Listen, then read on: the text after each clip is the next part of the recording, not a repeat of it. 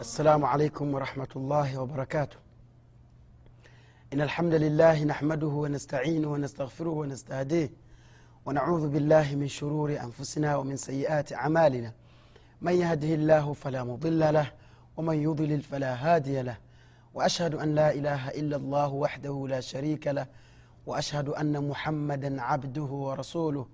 أرسله الله تعالى بالهدى ودين الحق liyudhhirahu ala dini kullih walau kariha lkafiruna ama badu ndugu zangu wapenzi waislamu baada ya kumshukuru allah subhanahu wataala na kumtakia rehma kiongozi wetu mtume wetu muhammad salllahu alaihi wasallam na kuhusieni wapenzi wa waislamu pamoja na kuihusia nafsi yangu juu ya swala zima la kumcha mwenyezi mungu subhanahu wataala ndugu zangu katika imani uh, tumezungumza katika halaka zilizopita juu ya utangulizi mfupi kuhusiana na kufafanua uh, maneno ambayo niliyozungumza juu ya kwamba mtu unaweza ukafanya dhambi halafu ile dhambi ikawa ni sababu ya kuingia peponi.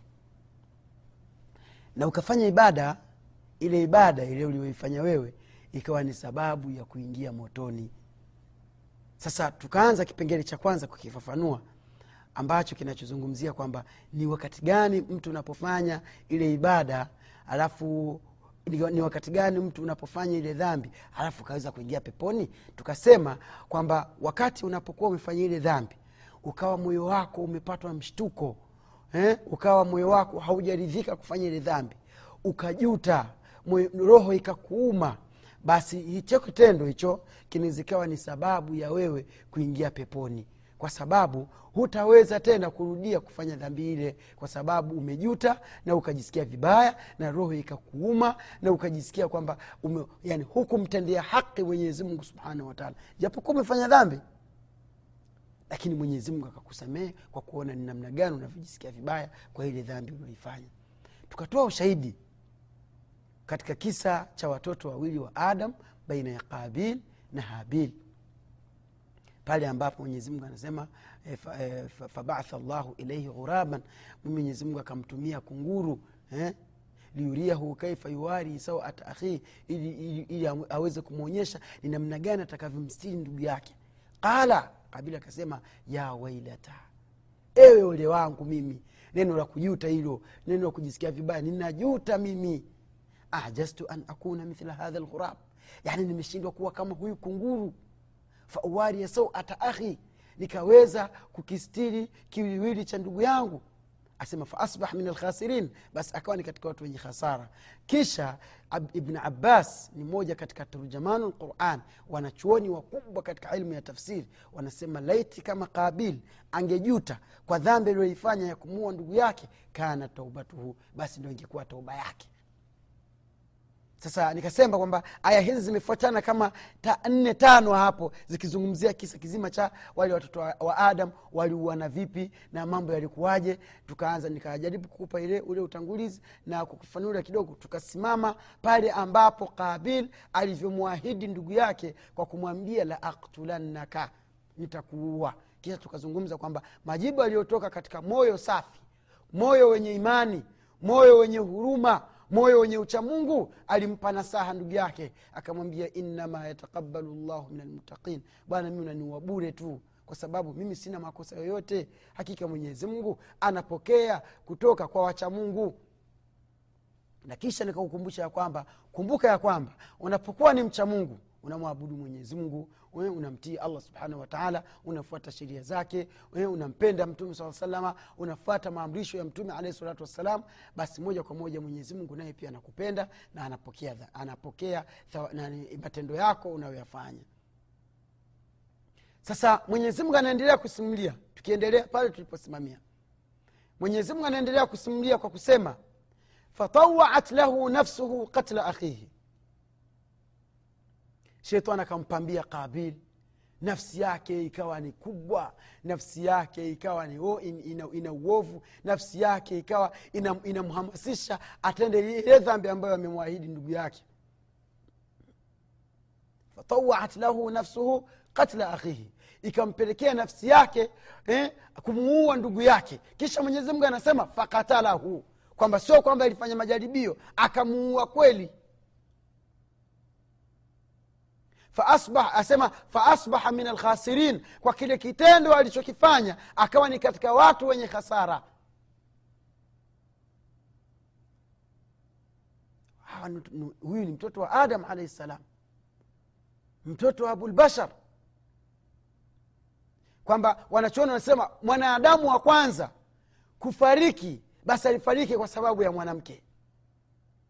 Ndio mtume saa salam anasema ittaku dunia wattaqu nisa. Jamani iogopeni dunia na muwaogopi wanawake. Mtume anasema sikuacha juu ya mgongo wa ardhi fitna ambayo ni, in, fit, fitna ambayo ni kubwa kama fitna ya wanawake. Katika, katika kisa hiki huyu mwana- huyu mwanadada hana makosa yoyote. Lakini huyu kabil alifitinika na dada yake ikawa ni sababu ya kufanya maovu. Na hayo mambo yako mengi tunashuhudia. Watu wangapi wamekufa kwa sababu ya wanawake watu wangapi wamepigwa risasi kwa sababu ya wanawake? Watu wangapi wamechomwa visu kwa sababu ya wanawake? Tena wanawake wengine ni mahawara wanawake ambao subhanallah mwenyezimungu awaongoze sio watu wa dini sio watu ambao kwamba wanampenda mwenyezimungu ni wanawake wa barabarani wanaoujiuza wenyewe. Kwa hiyo ndugu yangu katika imani fitna kubwa ambayo tuna- tunaokabiliana nayo sisi waislamu katika zama zetu za sasa ni fitna ya mwanamke. Sasa jitahidi sana ndugu yangu katika imani. Ewe mwanaume ewe ndugu yangu kaka yangu baba yangu mzee wangu jitahidi sana. Mwanamke ni fitna kubwa. Na wewe mwanamke unayejua kama wewe ni fitna jitahidi kujistiri usiwafitinishe watu jitahidi sana kuvaa nguo za kisheria kuvaa hijab.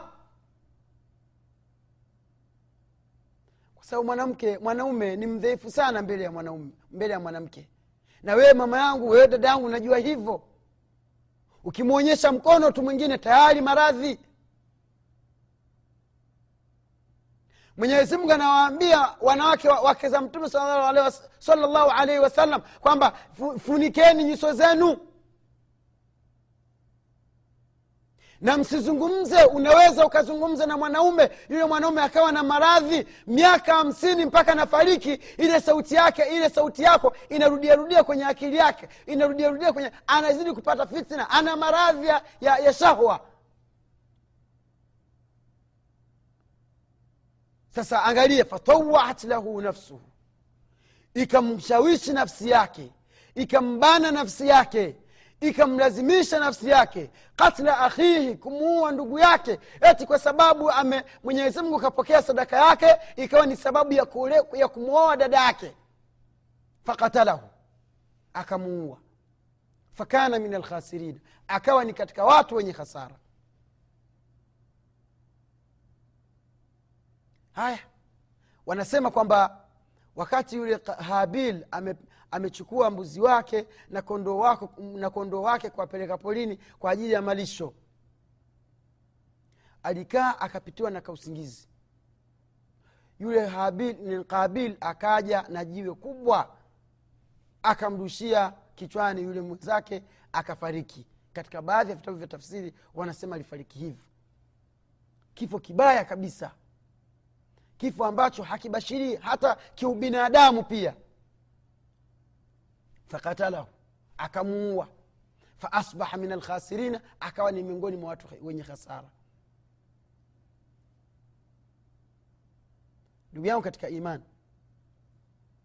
kumuua mtu hata kama wewe utauawa kwa sababu anayeua anatakiwa auawe katika sheria ya kiislamu. Ama kama wale ndugu wa maiti wataomba fidia. Unatakiwa utoe fidia ya, ya, ya roho ya yule mtu. Lakini haki ya yule maiti aliyekufa bado ipo haifutiki. Atapewa tu. Sasa mwenye kuua anafanana na huyu kabili alivyoua. Mwenyezimungu akamwambia faasbaha min alkhasirina akawa ni katika watu wenye hasara baada ya kuua akaanza kufikiria sasa haya mwenzangu ndo huyu tayari shamuua ntamzikazika vipi? Ntamstiri vipi? Hajui kuzika. Yani hivi tunavyozika sisi sasa hivi yeye alikuwa hajui atafanya nini ni kitu gani akifanya ili kumstiri ndugu yake. Achukue majani tu amfukie haiwezekani. Ambebe akamtupe kwenye maji haiwezekani. Kwa hiyo kabil akawa nafikiria yeye atamzikazika vipi ndugu yake. Kakaa anashangaa ana tahayari hana cha kufanya chochote. Mwenyezi mungu anamwangalia tu vile alivyokuwa akiangaika kumuua ndugu yake. Basi mungu anasema fabaatha llahu ilaihi ghuraban. Mwenyezi mungu akamtumia kunguru hawa wawili wakatua mbele yake wakapigana huyu akapiga huyu akapiga huyu mmoja kamuua mwenzake. Baada ya kumuua akafukua, akafukua chini ya udongo baada ya kufukua chini ya udongo akamfukia mwenzake. Yule kabili akamwangalia akasema ee, kumbe ndio hivyo. Ngoja na mimi nifanye hivyo. Mwenyezi anasema fabaatha llahu ilaihi ghuraban yabhathu fi lardi liyuriahu kaifa yuwari sauata akhihi ili aweze kum, wale kunguru aweze kumwonyesha ni namna gani atakavyostiri ndugu yake qala ya wailata hapa ndio mahalu shahidi pa maneno yetu yote haya. Qala ya wailata yule kabili baada ya kuona vile akasema ole wangu mimi ninajuta mimi ajaztu an akuna mithla hadha lghurab nimeshindwa kuwa kama huyu kunguru bwana. Fauwarie sauata akhi nikakistiri ki, kiwiliwili cha ndugu yangu. Nime, yani nimeua nime nimemaliza kumstiri tu nimeshindwa mpaka kunguru ndo amekuja wakanifundisha mwenyezi mungu akasema faasbaha min alnadimina akawa ni katika watu wenye kujuta. Sasa ndio tukasema kwamba ibnu abbas radiallahu taala anhu wakati alipofika katika hii aya katika kutafsiri akasema laiti kama qabil angelijuta kwa kosa lilolifanya la kumuua ndugu yake basi ingekuwa ndio tauba yake. Kwa hiyo unaweza ukafanya dhambi ukajuta kwa kufanya ile dhambi basi ikawa ndio sababu ya wewe kufanikiwa kwako ndugu yangu katika imani. Bilmuqabil tukirudi katika sehemu ya pili kwamba pia mtu anaweza akafanya dhambi akafanya thawabu ili thawabu ambayo aliyoifanya ikawa ni sababu ya yeye kuingia motoni. Kwa nini? Asema ni kwamba anaweza ni kufanya yeye ni kufanya mambo ni, ni kuwa kwamba mja anaweza akafanya mambo mema. Fala tazalu nasaba aini ainaihi asema baada ya kufanya yale mambo mema ana macho yake yote anaangalia mema yake aliyoyafanya. Asema kila anapokumbuka mema aliyoyafanya basi anapata kiburi anapata jeuri anaona watu wote sio wacha mungu. Yeye ndio mcha mungu anaona anastaja, anasta, eh, anastajabishwa eh, anashangazwa na ile ibada yake aliyoiona. Anajifahari mimi bwana wewe we umefanya nini bwana? Sisi tumefanya hivi nimefanya hivi nimefanya hivi. Anaanza kujifahari kujitanua kuji, eh, kujifukua mwenyewe kutokana na nini? Kutokana na ile ibada yake aliyoifanya. Mi nikasimama usiku siku moja tu hmm? kasimama usiku siku moja basi akitoka mwenyewe hapo ndio kila anayepita. Wajua bwana ah, usiku wa jana ulikuwa mzuri sana bwana. Baridi wakati nilivyosimama kuswali. Ah, kwa hiyo soko nzima wanajua mtu fulani jana akasimama usiku kuswali. Sasa kufanya kuzungumza hivyo matendo yako kujifahari na matendo yako mema kujiona wewe ndio wewe katika kwa matendo yako mema inaweza kuwa ni sababu yako wewe kuingia katika moto kwa sababu kujionyesha kuna kula yale matendo yako yote ambayo uliokuwa umeyafanya inakuwa ni sifuri. Sasa lengo la kuleta huyu mukadima ni kukukumbusha wewe kwamba uwe makini na matendo yako mema unayoyafanya. Kwamba isije kuwa yale matendo yako wewe ndio kwamba watu wengine wote unawaona kama vile sio lolote wala sio chochote. Kutoa sadaka kumsaidia maskini siku moja tu kwamba wewe ndio kila kitu tayari ushaingia peponi kufunga siku moja ukajiona tayari wewe tena ni walii wa mungu.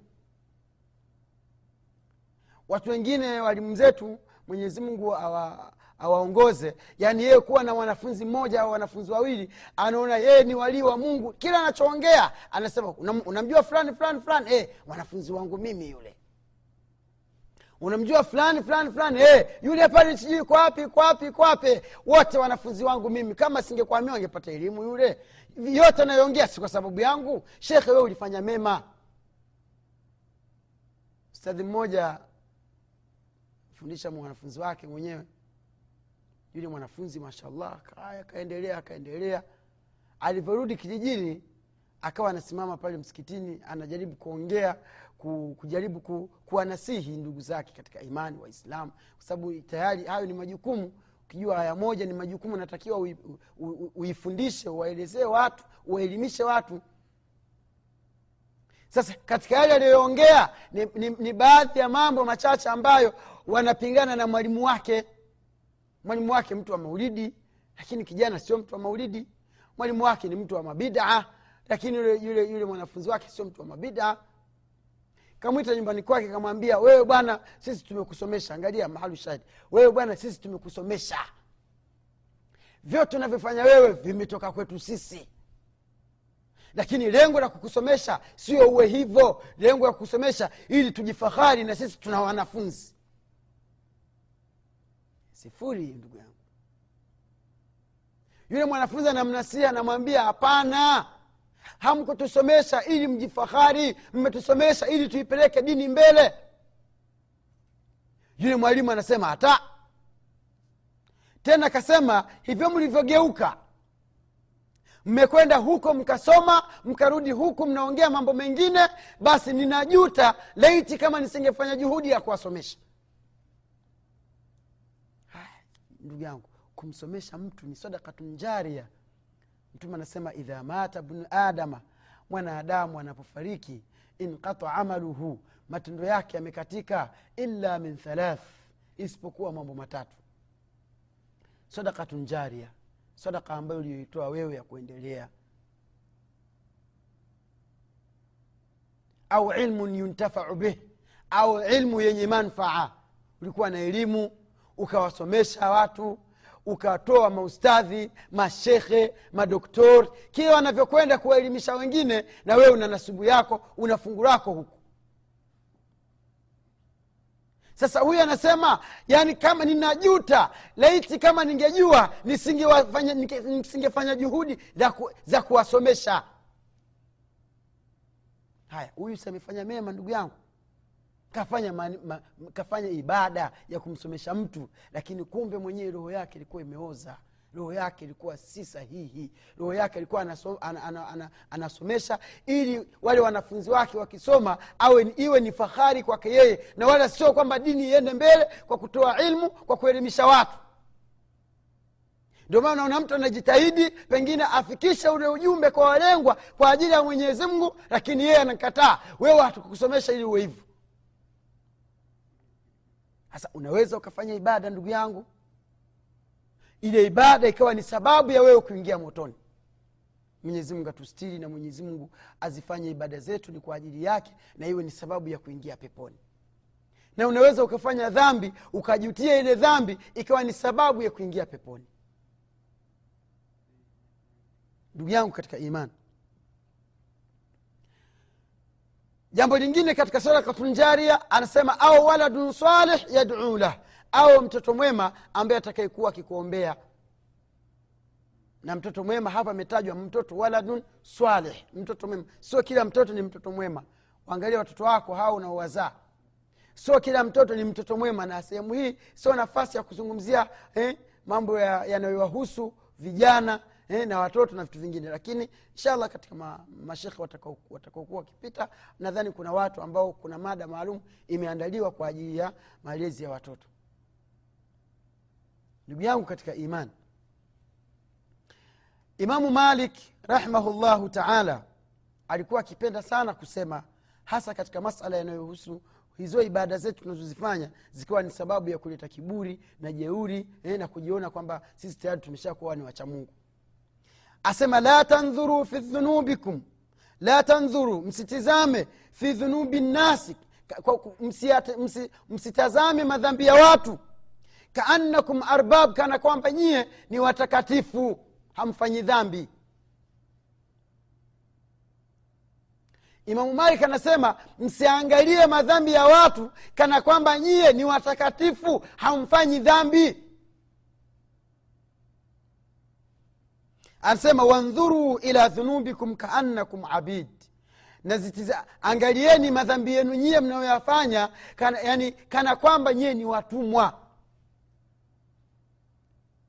Unafanya unakosea wakati mwingine unapatia. Sio kwamba kuwa wewe nifanya ibada basi wewe ni maasum kwamba hu, hukosei wala hufanyi chochote. Iangalie dhambi yako kana kwamba wewe ni mtumwa na msiziangalie dhambi za watu kana kwamba nyie ni watakatifu hamkosei ndugu yangu katika imani. Angalia mfano wa umar bni lkhatab alikuwa ni kafiri. Lakini mwenye mtume saa salama alikuwa hamwangalii umar kana kwamba yeye mtume ni mtakatifu, ni mtakatifu kwamba hakosei. Pamoja na kwamba mtume maasum. Yuko katika hifa, yuko katika hifadhi ya mwenyezi mungu. Lakini mtume alikuwa anatamani umar aongoke au abu jahl au mwislamu watu wawili umarain kila siku anawaombea dua basi umari ndio mwenyezimungu akampa taufiki akawa ni mwislamu na kwa uzuri kwa, kwa bahati nzuri kwa umari kuingia katika uislamu uislamu ukapata nguvu. Kwa kukumbuka maneno aliyosema umar bni lkhatab alisema hivi nahnu qaumun aazana llahu bilislami faidha tarakna lislama adhallana llah asema sisi ni watu ambao mwenyezi mungu subhanahu wataala katupa nguvu katupa daraja katupa cheo kwa sababu ya la ilaha illa llah muhammadun rasulullah faidha tarakna lislama pindi tutakapoutupa uislamu tukauacha uislamu tukaiacha dini ya mwenyezi mungu subhanahu wa taala adhallana llah mwenyezi mungu atatudhalilisha. Umari ndo anazungumza maneno hayo sio mimi. Umari ambaye alikuwa ni adui mkubwa wa uislamu. Lakini kasilimu njia ambazo ilizosilimu subhanallah sio kwamba kaenda kwa mtume kwamba mtume nimekuja kufanya hivi ama mtume kamfanya hivi la sababu ya kusilimu umari ni dada yake. Kisa cha umar ni kikubwa lakini tuchukue tu kwamba umar alikuwa sio mwislamu je wewe kama ulikuwa ukimwangalia umar kama vile wewe ni mtakatifu haya kaingia kwenye uislamu kakushinda hata wewe amekuwa ni mtu wa pili katika watu bora ndani ya ummati muhammad baada ya mtume salllahu alaihi wasallam. Hasa chunga sana ndugu yangu katika imani pindi unapoangalia wale wenye kufanya madhambi usiwaangalie kana kwamba wewe ni mtakatifu. Ni, wa, ni makafiri kweli au ni wafanya madhambi kweli lakini wawekee percentage fulani kwamba wanaweza wakawa ni waislamu tena wakawa wakapeleka waka, waka, uislamu mbele wengi hawa wanaofanya mihadhara ya, ya, ya bibilia wengine walikuwa sio waislamu wakawa ni waislamu wakafanya wakapiga hatua kubwa sana wamewaongoza watu wengi sana wamewakumbusha watu wengi sana. Nani alikuwa anaweza kwenda kujadiliana na makafiri na, na wakristo kwa, kwa bibilia na vitu vingine? Walikuwa sio waislamu wakaingia katika dini. Baada ya kuingia katika dini wakaipiga waka wakausukuma waka mbele wakaupeleka mbele uislamu kwa kuwafahamisha watu kwa kueneza dawa. Sasa im, imamu malik rahimahullahu taala anasema msiangalie madhambi ya watu kana kwamba nyie ni watakatifu. Asema wa iyaka na ole wako wewe ndugu yangu. Wa iyaka na ole wako jitahadhari sana. An taqula kumwambia mtu hadha min ahli nnar mtu huyo ni wa motoni.